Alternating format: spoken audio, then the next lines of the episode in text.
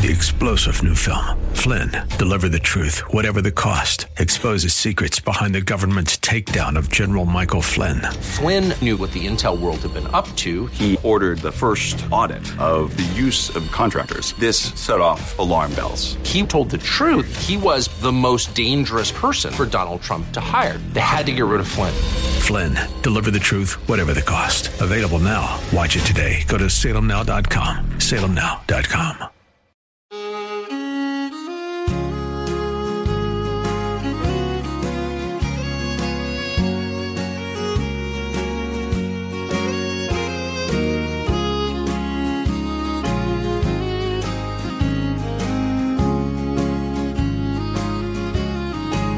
Have you wandered along on life's pathway?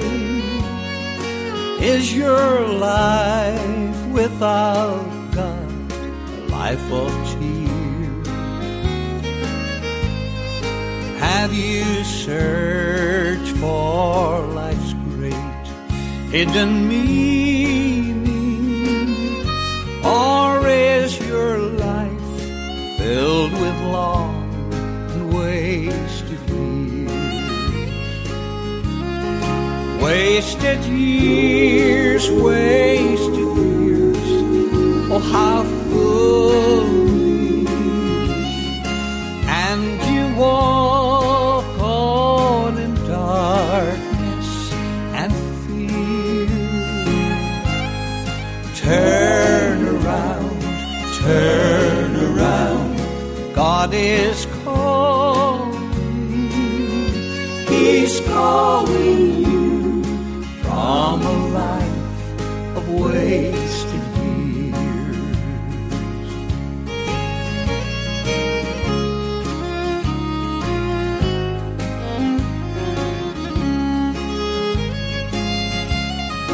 Search for wisdom and know understanding.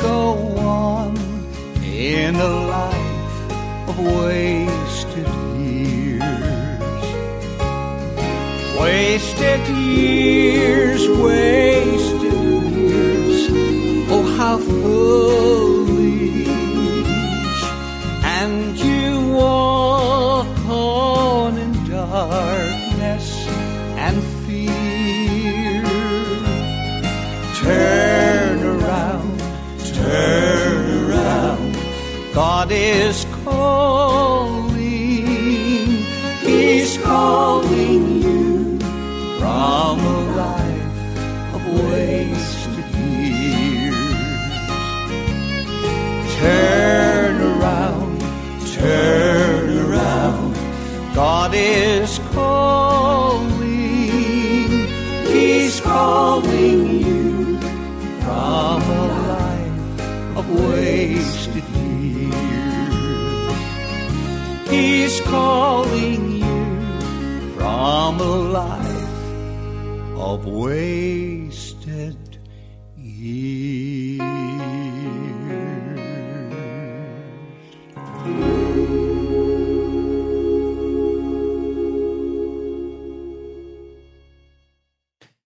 Blessings or curses, blessings or curses.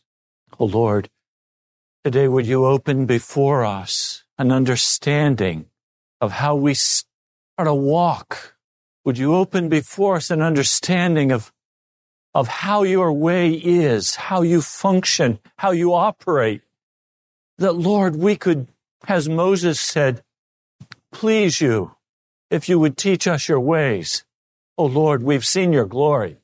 Even as Moses saw your glory, Lord, we've seen the cross. Now, Lord, we need to know your ways. Would you move today and speak what you've chosen, Lord Jesus? Would you speak, Lord, through your Holy Spirit this day in this house? Thank you, Jesus. I pray in your holy name. Amen.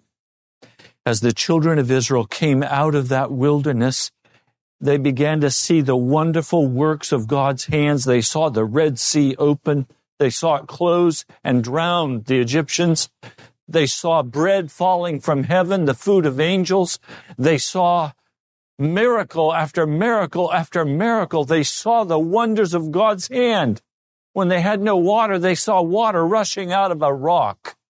When was the last time you saw water rushing out of a rock?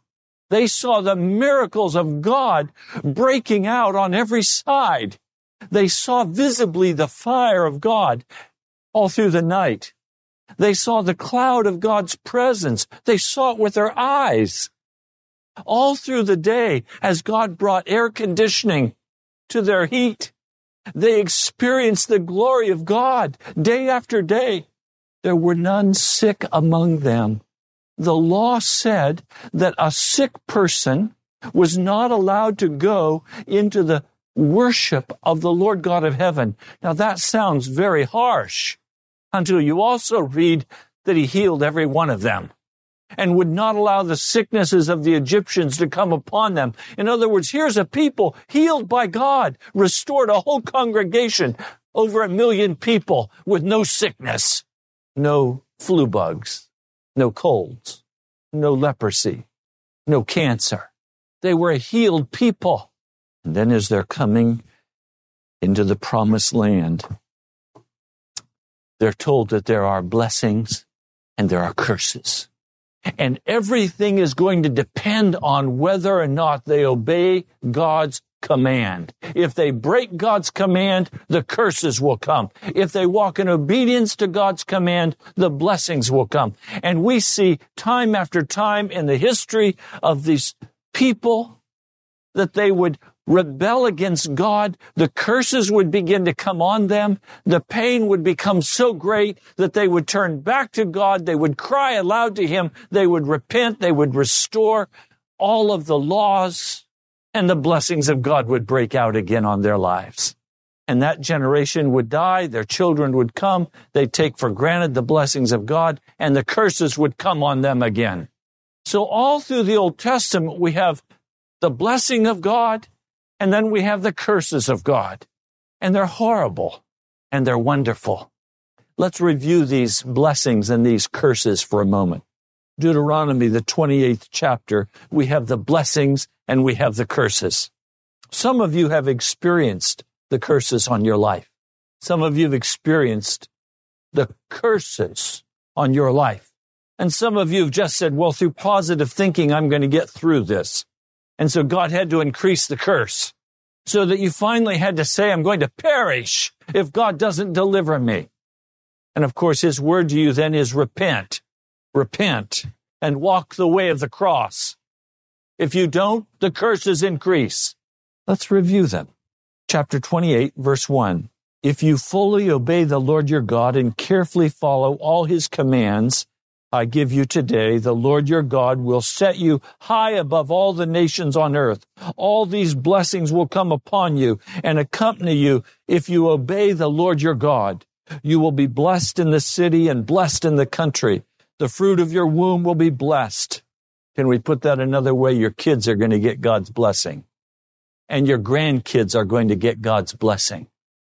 And if you don't, the curse will come the crops of your land, the young of your livestock, the calves of your herds, the lambs of your flocks. Your basket and your kneading trough will be blessed. You'll be blessed when you come in and blessed when you go out. The Lord will grant that the enemies who rise up against you will be defeated before you. They will come at you from one direction, but will flee from you in seven. The Lord will send a blessing on your barns, on everything you put your hand to the Lord your God will bless you in the land he is giving you. And then, of course, the most famous part of this blessing is found in verse 13. The Lord will make you the head and not the tail. If you pay attention to the commands of the Lord your God that I give you this day and carefully follow them, you will always be on the top and never on the bottom. Do not turn aside from any of the commands I give you today to the right or to the left, following other gods and serving them. So we have this wonderful description of the blessing that God will pour out on the children of Israel if they'll simply obey him. And then come the curses. By the way, the curses take up a lot more room than the blessings. Ever notice that? You'll be cursed in the city and cursed in the country. Verse 17, your basket and your kneading trough will be cursed. The fruit of your womb will be cursed, the crops of your land and the calves of your herds and the lambs of your flock. You will be cursed when you come in and cursed when you go out.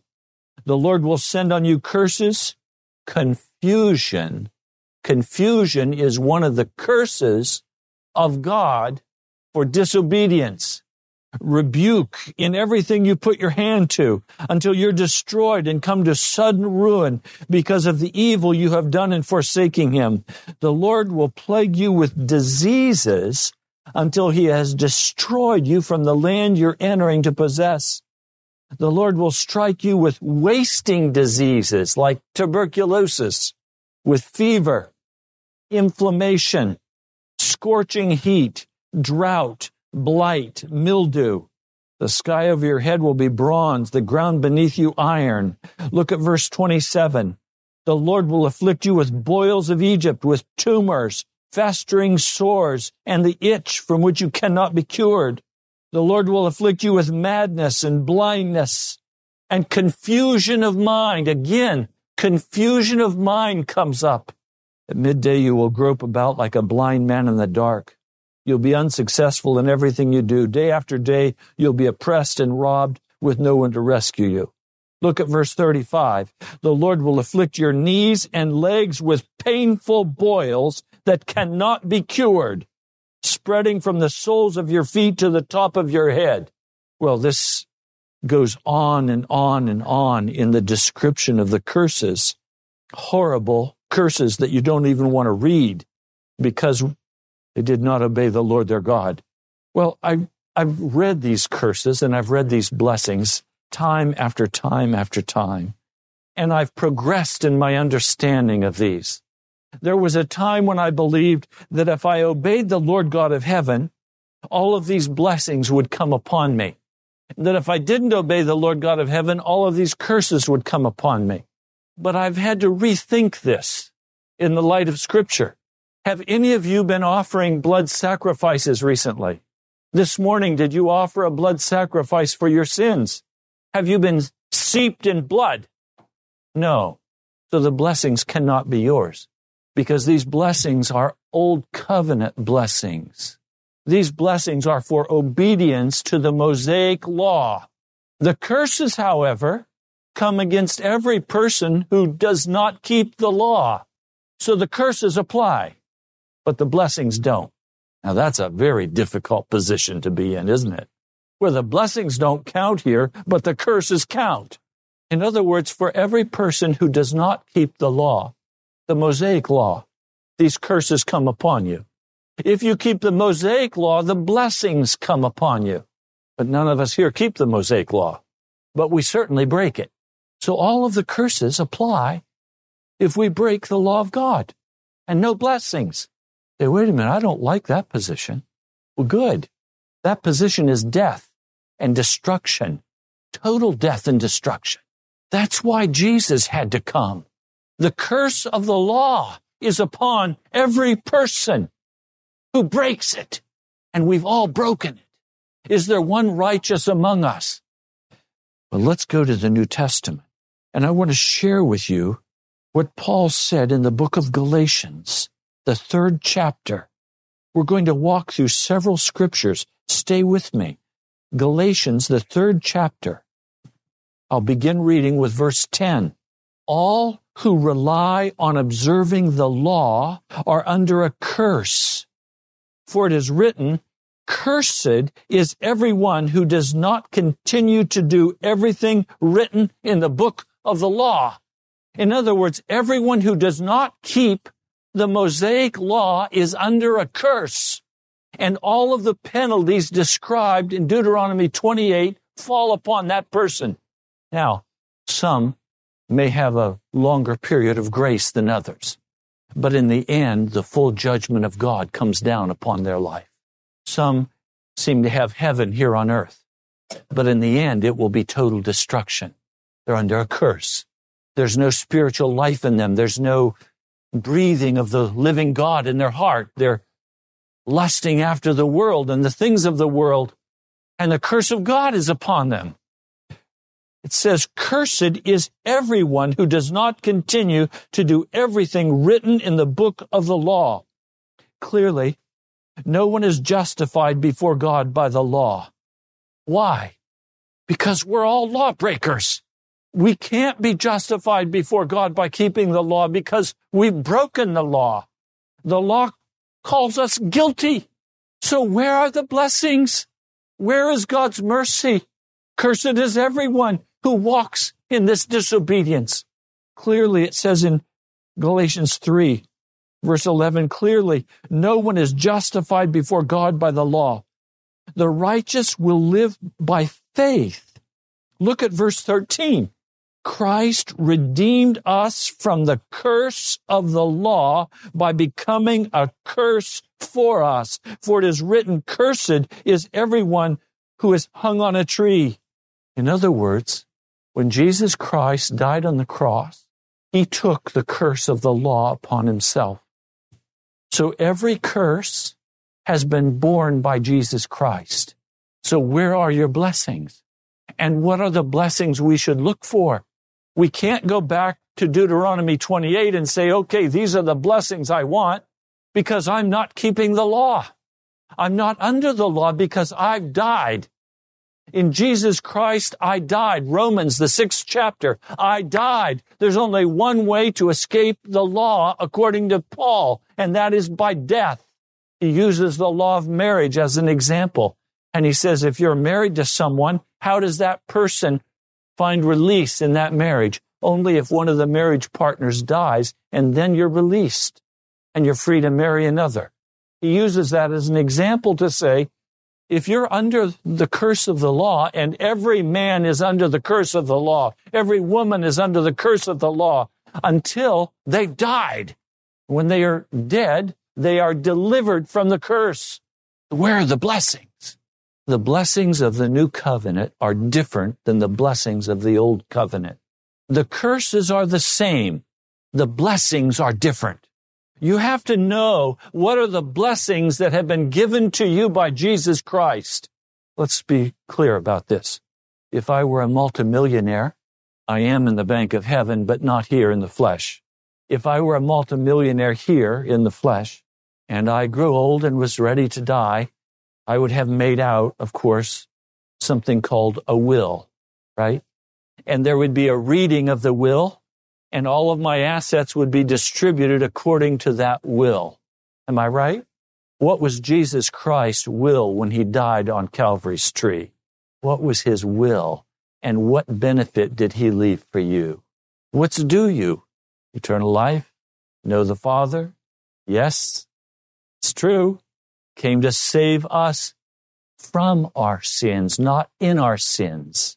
Let's look in the scripture now for a listing of these benefits. Go with me to the book of Ephesians. Ephesians, the first chapter, lists one by one the will of Jesus Christ. These are the benefits that have been given. These are the blessings that have been given. Now, I want you to notice a significant difference. Before we go through these, let's identify it. And then as we walk through them, we'll look at that more carefully. But the benefits given primarily in the old covenant were that if I lived on a farm and I worked hard, I would produce a crop. In other words, my livestock would be blessed. In other words, in the old covenant, if I work hard, God will prosper me financially. So I participate in this. God blesses my labor and I gain financial resources. Almost all of the blessings that are listed in the Old Covenant have to do with things, stuff. You're going to notice now as we come to a description of the New Covenant blessings that it will not be about stuff and it will not be about what I have to do to earn it. Significant difference. So listen now as I read the will regarding Jesus Christ for you. Chapter 1 To the saints in Ephesus, the faithful in Christ Jesus. Or I want to put it to the saints in Woodbridge at the National Prayer Chapel, the faithful in Jesus Christ. Grace and peace to you from God our Father and the Lord Jesus Christ. Praise be to the God and Father of our Lord Jesus Christ, who has blessed us in the heavenly realms with every spiritual blessing in Christ. Do you understand what that just said? You got everything. Everything was left to you. You're sitting in the attorney's office and they're going to begin to read the will. And you're on pins and needles. Did uncle leave me anything? And you hear the attorney turn to you and say to you, by the way, you need to know your uncle left you everything. You mean he left me the house? He left me his cars? He, he left me his businesses? You mean these businesses are mine? He left me everything. This is what the word is saying. Praise be to the God and Father of our Lord Jesus Christ, who has blessed us in the heavenly realms with every spiritual blessing in Christ. And some of you immediately want to say, well, what good is a spiritual blessing if I don't have any physical blessing? Well, let's be clear about something. When Jesus appeared suddenly to the disciples, where did he appear from? From the spirit realm. We're accustomed to thinking of the physical realm as being more real than the spiritual realm. But Jesus lives in the spirit realm, and to him, the spirit realm is more real than the physical realm. Why is that so? Because the spiritual realm is not ever going to pass away. It's where we're going to live for eternity. We're going to have new bodies that are non-destructible or indestructible. We're going to live in the spirit realm, not in the physical realm. We'll be able to come into the physical realm, but we will live in the spirit realm. And our bodies will be spirit bodies when we're changed in the twinkling of an eye. What are we changed from? From a physical body into a spiritual body. The spiritual body is more real than the physical body. We're going to be like Jesus. He's a human being. He is God, but he's also a man today. But he's in a body like you and I are going to have, a spirit body. And so now we're being told that over there on the spirit side, every gift has been given to us. Of course, you have to begin making decisions. Do I want to believe and live in the physical realm or do I want to live in the spirit realm? Over on the spirit side, everything's already provided for you. But now watch. Verse four. He chose us in him before the creation of the world to be holy and blameless in his sight. In other words, before the earth was created, before there was sin, you and I were ordained by God to be holy and blameless, to be righteous. That is our rightful state before God. But we were tricked by Satan and we followed after his darkness and we became unclean. We became bent toward darkness so that when darkness comes, there's something attractive about it. When the dancing images come before our eyes, our heart leaps toward the darkness, a natural bending toward the darkness. That was not our natural state. Our natural state was holy and blameless, pure before God. That's how we were ordained to be. In love, He predestined us to be adopted as His sons. We had to be, we had to be bought back. And so he's saying that God made provision to adopt us back, to reclaim us as his sons through Jesus Christ in accordance with his pleasure and will, his will, to the praise of his glorious grace, which he's freely given us in the one he loves. In him, we have redemption through his blood, the forgiveness of sins in accordance with the riches of God's grace that he lavished on us with all wisdom and understanding. In other words, God is not a tightwad. Just because we don't understand the spiritual gifts that have been given to us does not mean that God has been stingy with us. God has not been stingy. It's our inability to understand what he has given to us. I mean, if you take a million dollars and you give it to a two year old child, will that two year old child understand what was just given to it? No, it'll take the money out and tear it up and play with it. Let it blow away in the wind. Have no concern when hundred dollar bills begin to flap out in the wind. Somebody will come in the house, have a pack of hundred dollar bills. Am I right? We're that same way with the gifts of grace because we don't understand or comprehend the value in the spirit realm. We treat it like a child's gift, something of no value, because in our realm, it's not the coin of the realm. The coin of the realm in the physical is arrogance and hardness of heart, scrambling to be first. Servanthood has no value in our realm, but in the realm of heaven, servanthood stands above everything else. In our realm, consumption is everything.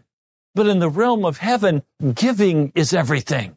So the values are dramatically different. And part of what God is trying to teach us are the values of the gifts that he's given to us so that we don't casually cast them aside.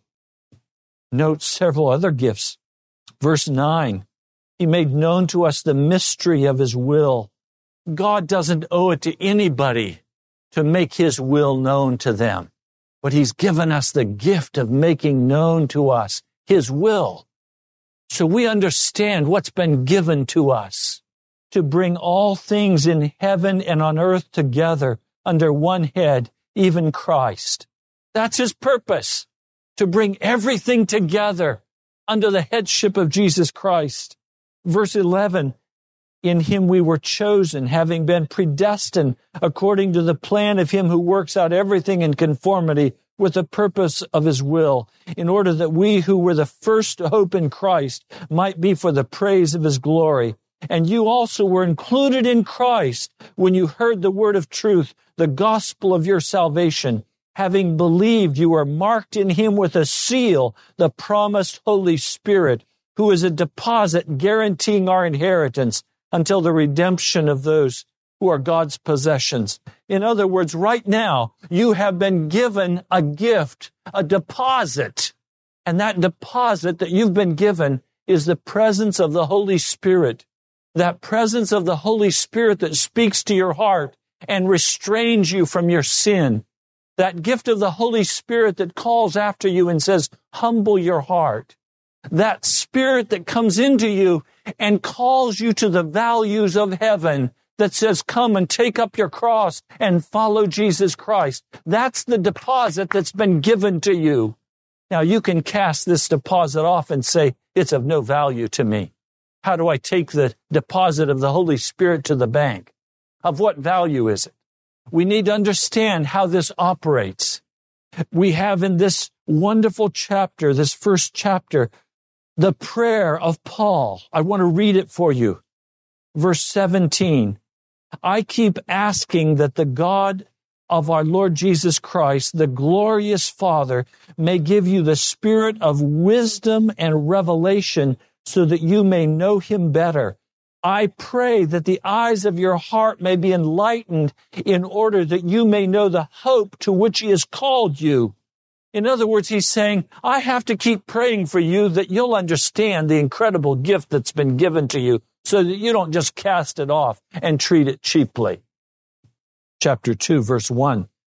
As for you, you were dead in your transgressions and sins. In other words, you were under the curse of the law, and the curse rested heavily upon you, in which you used to live when you followed the ways of this world and the ruler of the kingdom of the air, the spirit that is now at work in those who are disobedient and all of us lived among them at one time, gratifying the cravings of our sinful nature and following its desires and thoughts. Like the rest, we were by nature objects of wrath. If you simply follow the natural leaning of your heart, you're an object of God's wrath. If you do not deny yourself and take up your cross and follow Jesus, you are under wrath. You are under curses and the Lord will finally destroy you. But because of his great love for us, God, who is rich in mercy, verse 5, made us alive with Christ, even when we were dead in transgressions. It is by grace you have been saved, and God raised us up with Christ and seated us with him in the heavenly realms in Christ Jesus. Now you understand that's a present experience. If you have not been raised up and seated with Christ in heavenly places, in your experience, it's because you've not yet matured to a place where you understand the incredible gift that's been given to you. And you're still treating it like play monopoly money.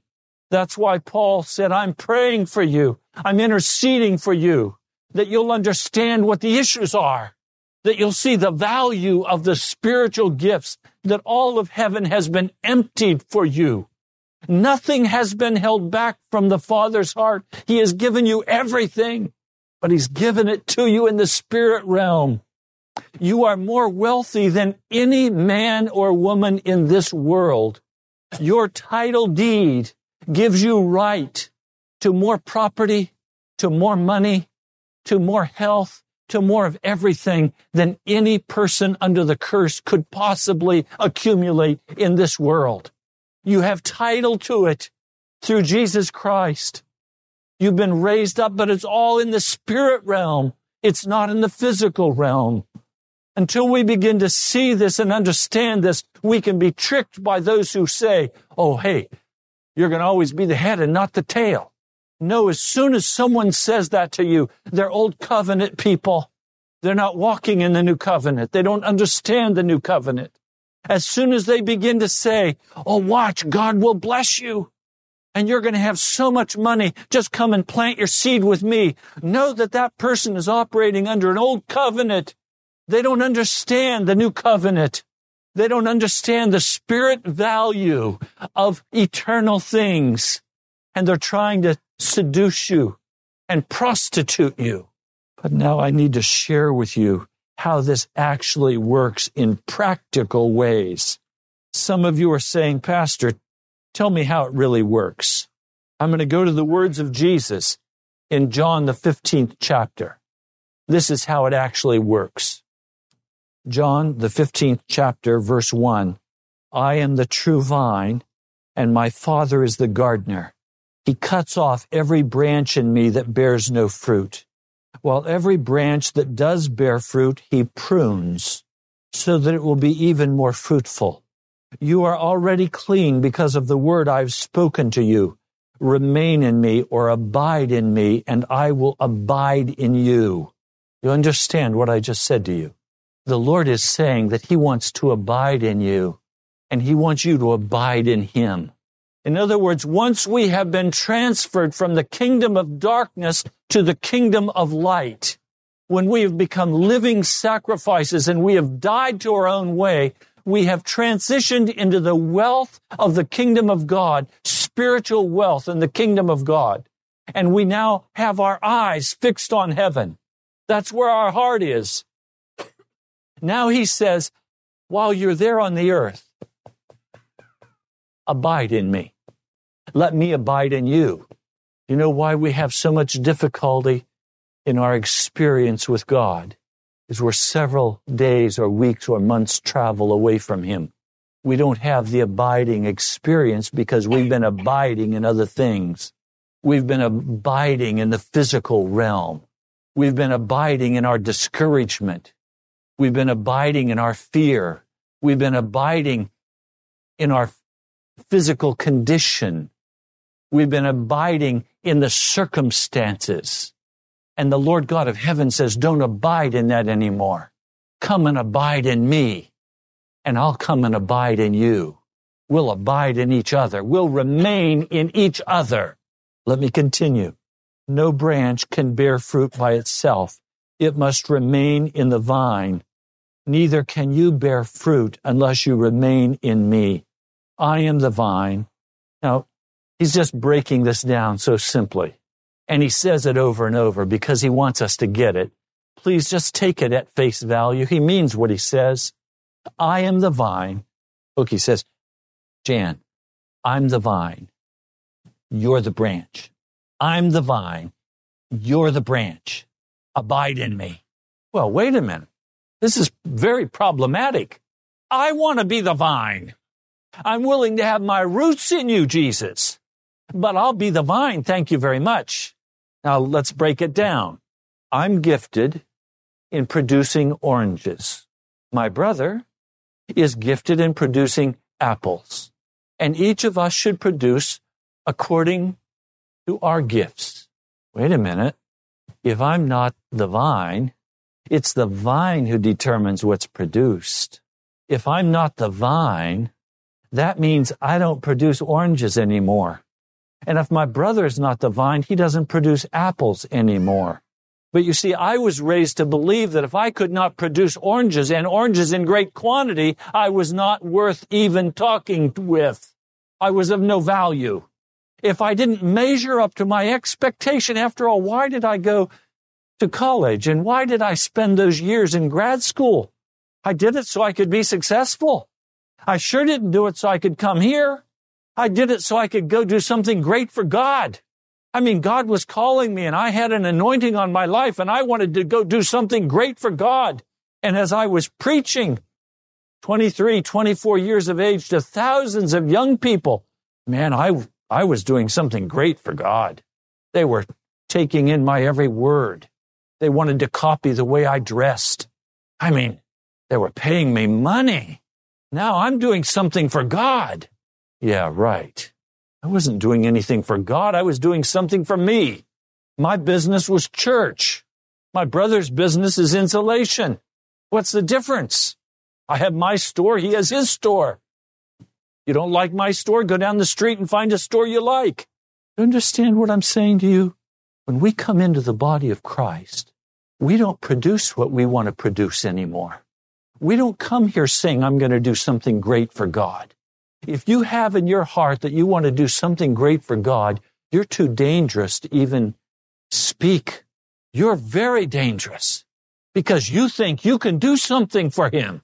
You know, I've had to come to this awful realization that God didn't call me to produce oranges.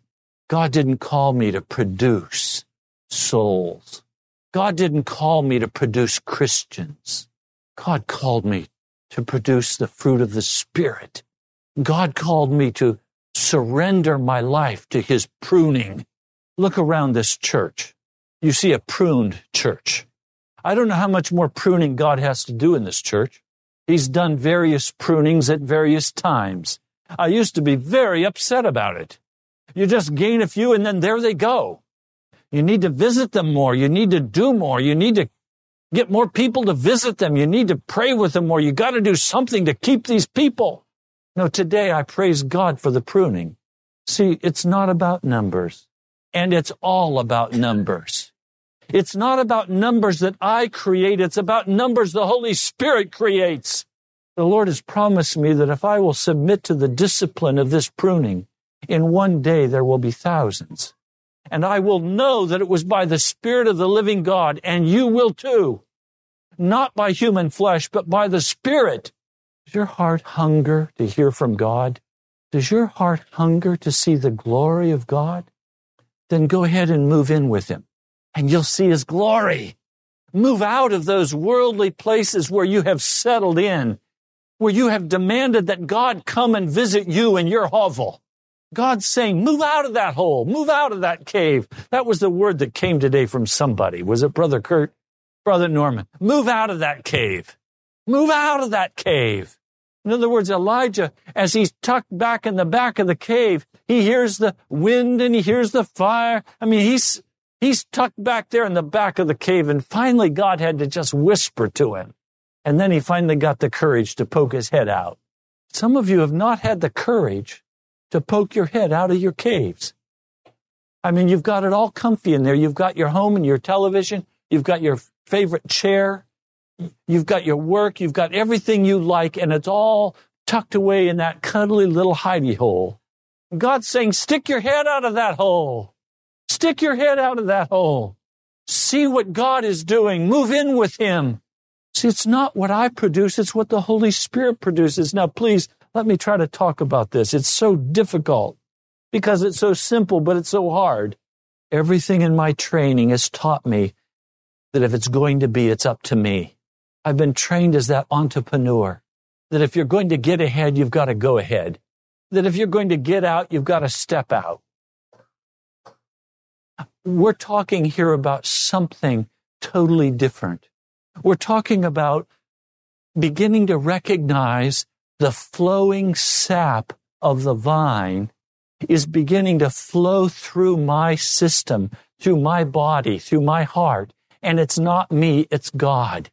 And beginning to recognize that that hope that is springing up in my heart is not springing up because I've gone to psychotherapy. It's springing up in my heart because the Holy Spirit is flowing the sap of God into my life.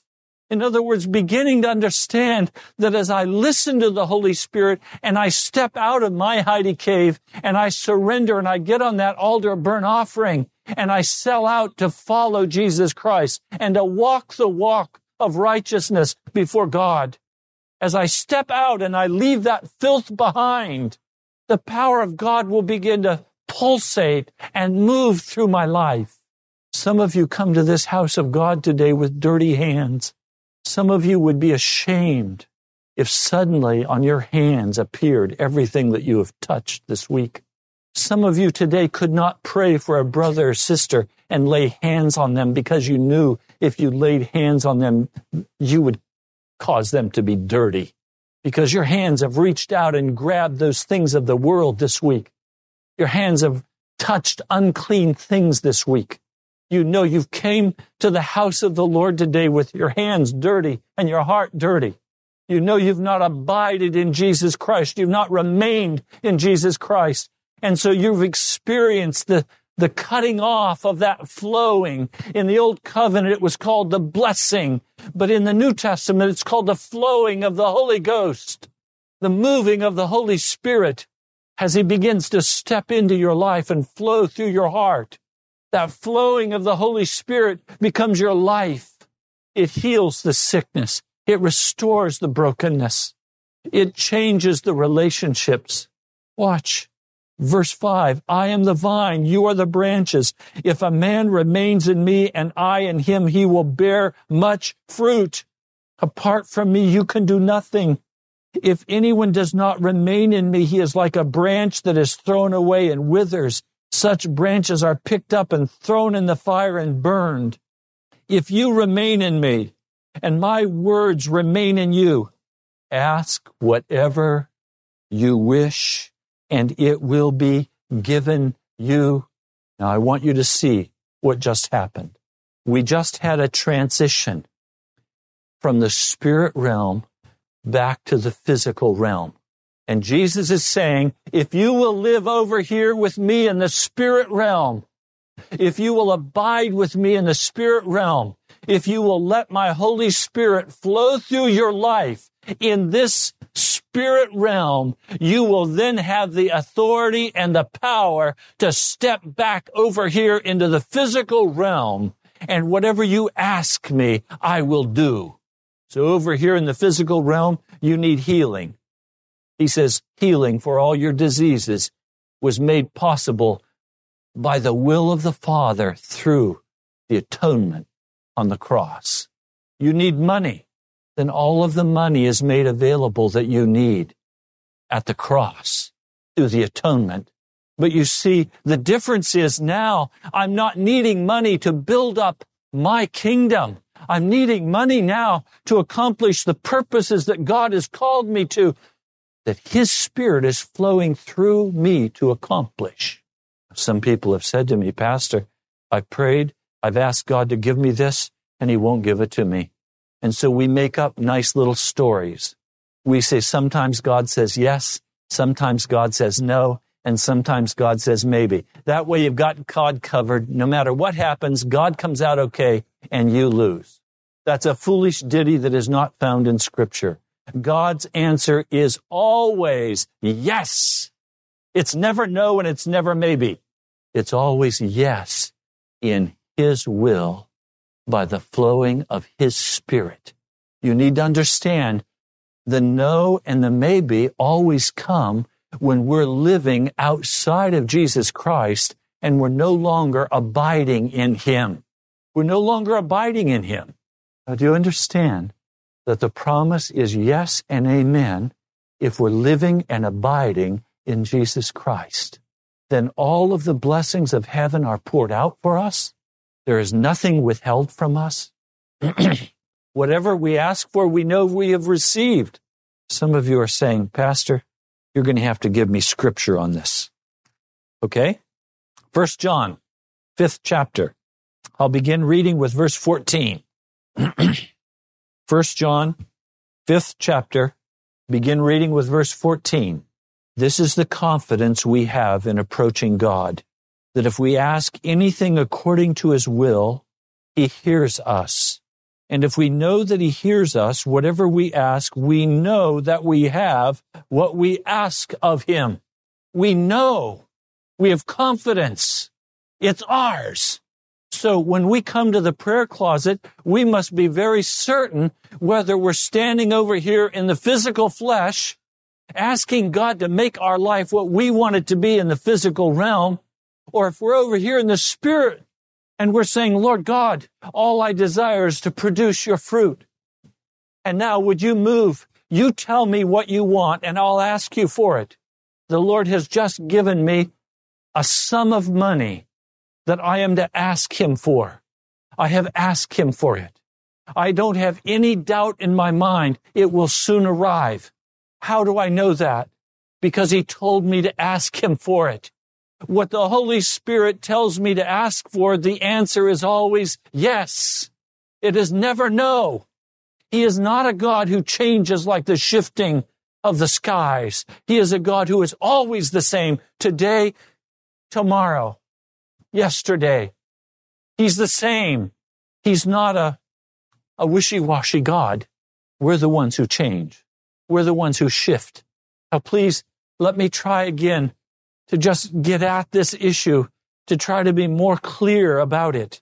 When I have my agenda going and I have what I think I have to do to take care of my family, when I have what I have to do to meet the expectations of those that I value, when I think that I must use God to accomplish my purposes, then I am going to be utterly frustrated but if I am in the Spirit, I'm going to walk in that wonderful Galatians passage.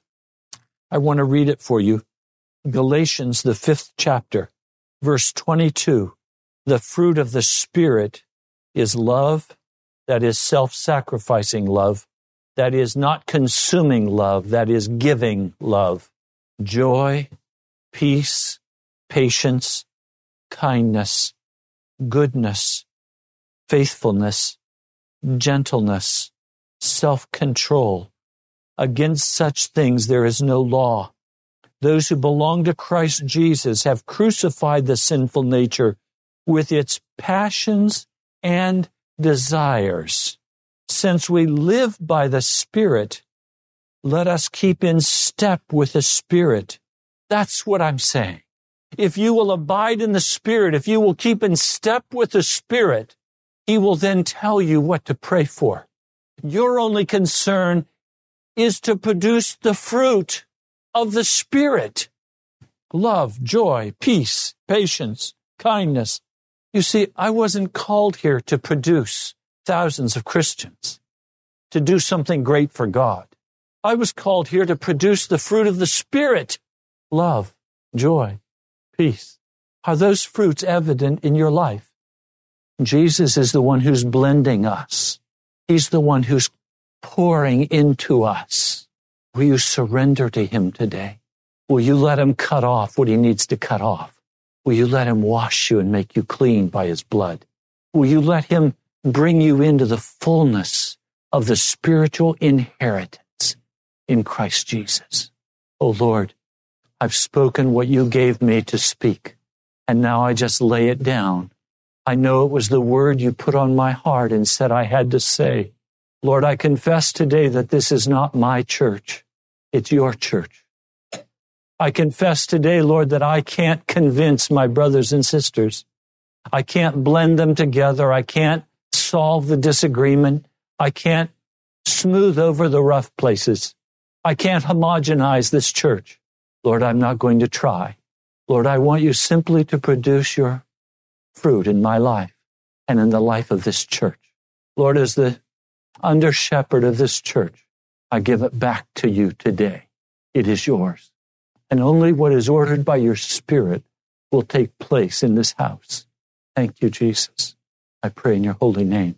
Thank you for joining us today. You've been listening to Pilgrim's Progress. It's brought to you by the National Prayer Chapel. We're located in Woodbridge, Virginia. Our mailing address is Post Office Box 2346, Woodbridge, Virginia 22195. Come visit us at nationalprayerchapel.com. God bless you. We love you. Well, I'm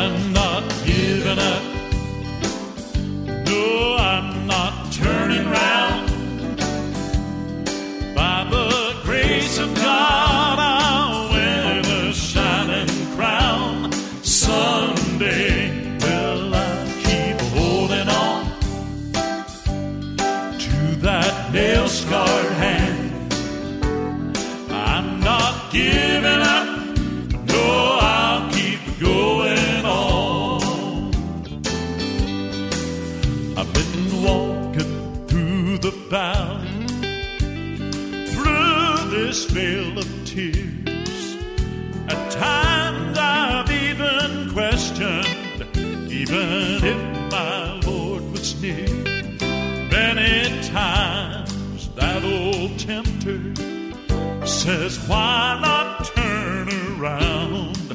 You can't get any farther. You're just losing ground. But I'm not giving up. Not turning round. By the grace of God, I'll win a shining crown someday. Well, I'll keep holding on to that nail scarred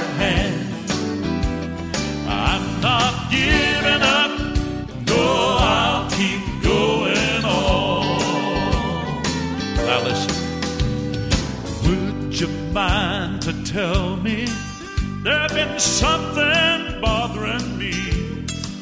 Why is it that old devil just won't let God's children be? You see, he has purposed and determined to get right in the way and turn us from the way of life and lead our souls astray. But you know something, I'm not giving up.